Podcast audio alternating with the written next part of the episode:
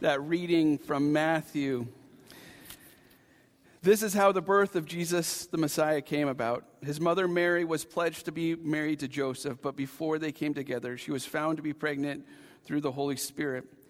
Because Joseph, her husband, was faithful to the law and yet did not want to expose her public disgrace, he had in mind to divorce her quietly. But after he had considered this, an angel of the Lord appeared to him in a dream and said, Joseph, son of David, do not be afraid to take Mary home as your wife, because what is conceived in her is from the Holy Spirit. She will give birth to a son, and you are to give him the name Jesus, because he will save his people from their sins. All this took place to fulfill what the Lord had said through the prophet The virgin will conceive and give birth to a son, and they will call him Emmanuel, which means God with us. When Joseph woke up, he did what the angel of the Lord commanded him and took Mary home as his wife. But he did not consummate their marriage until she gave birth to a son, and he gave him the name Jesus.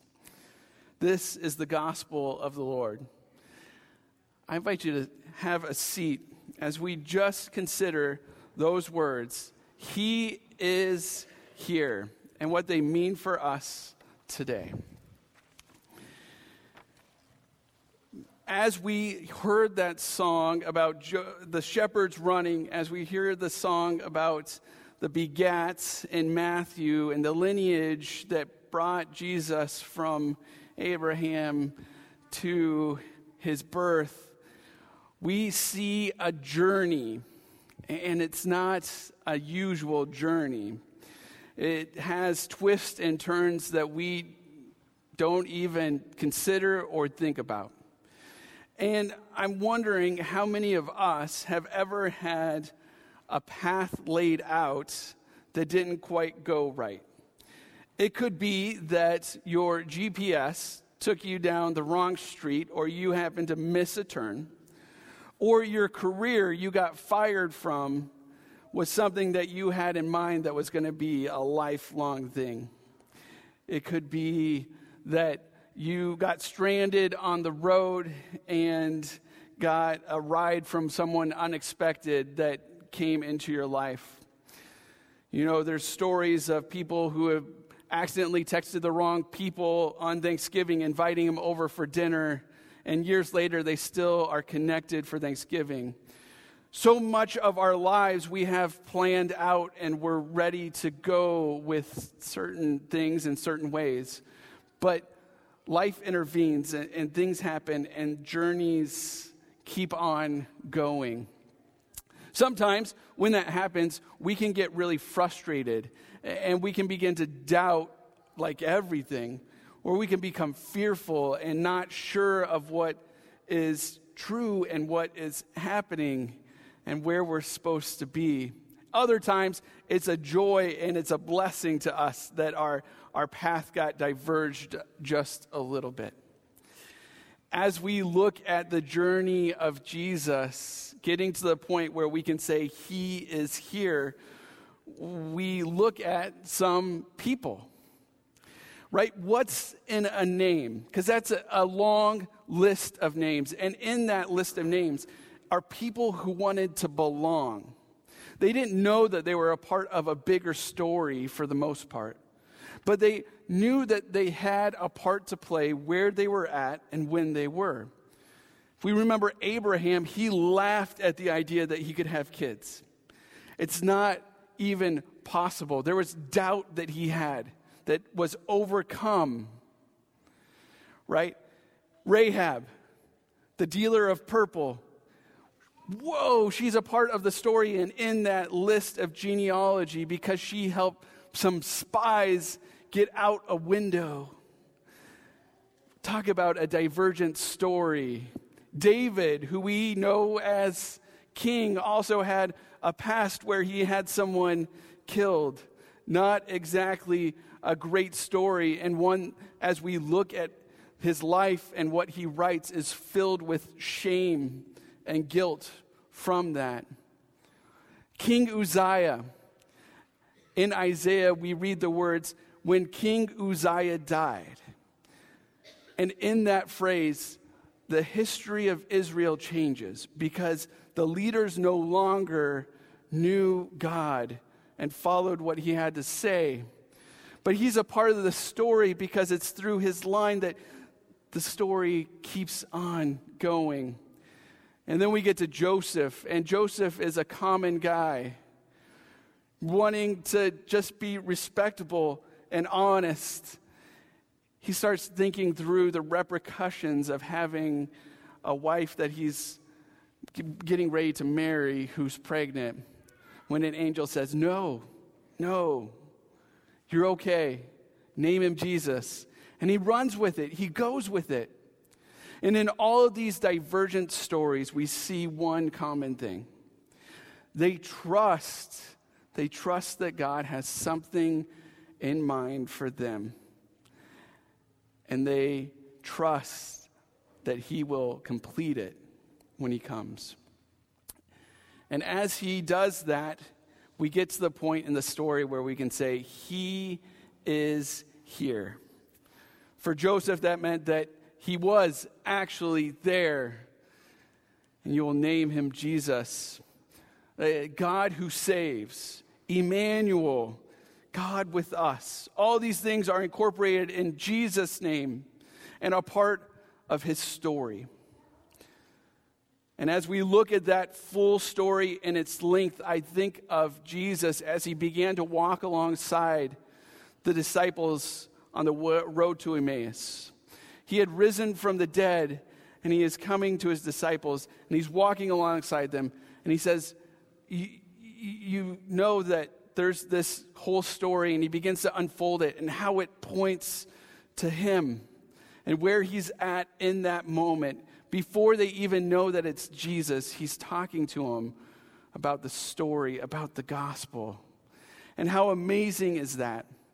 And that's what Isaiah is talking about in the Old Testament reading that we had today. How beautiful upon the mountains are the feet of him who brings the good news.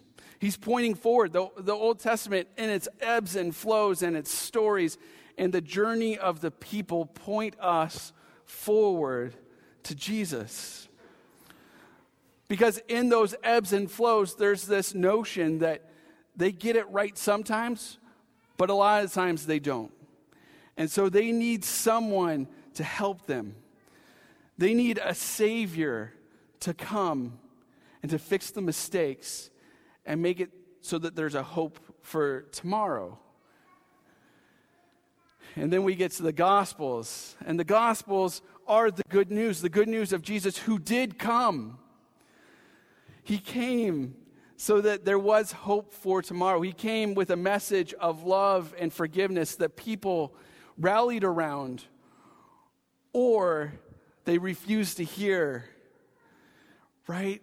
And in his message of love and forgiveness that was so radical, led him to a cross so that not only can we say he was here in that moment with Joseph when he is born, but we can say he is here with us now because he brings us hope from the cross and the resurrection and his ascension. We know that all the past promises, all the things he said, are really true. Not some made up story, but all these journeys connect into the one that we celebrate today. And then we go on in the Bible and we see a message of what it means to live it out that this journey doesn't stop with Jesus in the manger, but he is here with us and we continue to live it out. One of the verses that I've held on to in the last couple years, especially when I look at our eighth graders and our confirmands, is this. It comes from Colossians 2 6 to 7. Therefore, as you receive Christ Jesus the Lord, so walk in him, rooted and built up in faith, and established in the faith, just as you were taught abounding in thanksgiving. I, I can't think of a time where we're more thankful than Christmas Day, right? We can think about Thanksgiving and family and, and how we share what we're thankful for, but that even is expounded as we build up from there to Christmas, and we see the joy that comes out in faces and people as you say, Merry Christmas.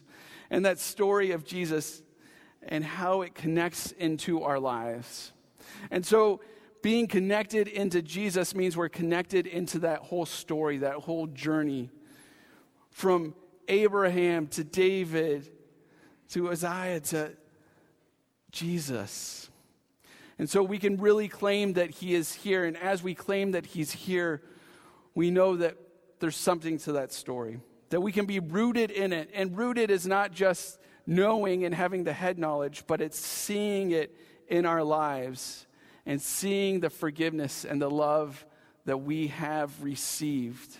Knowing that no matter what we do or where we're at, He's there.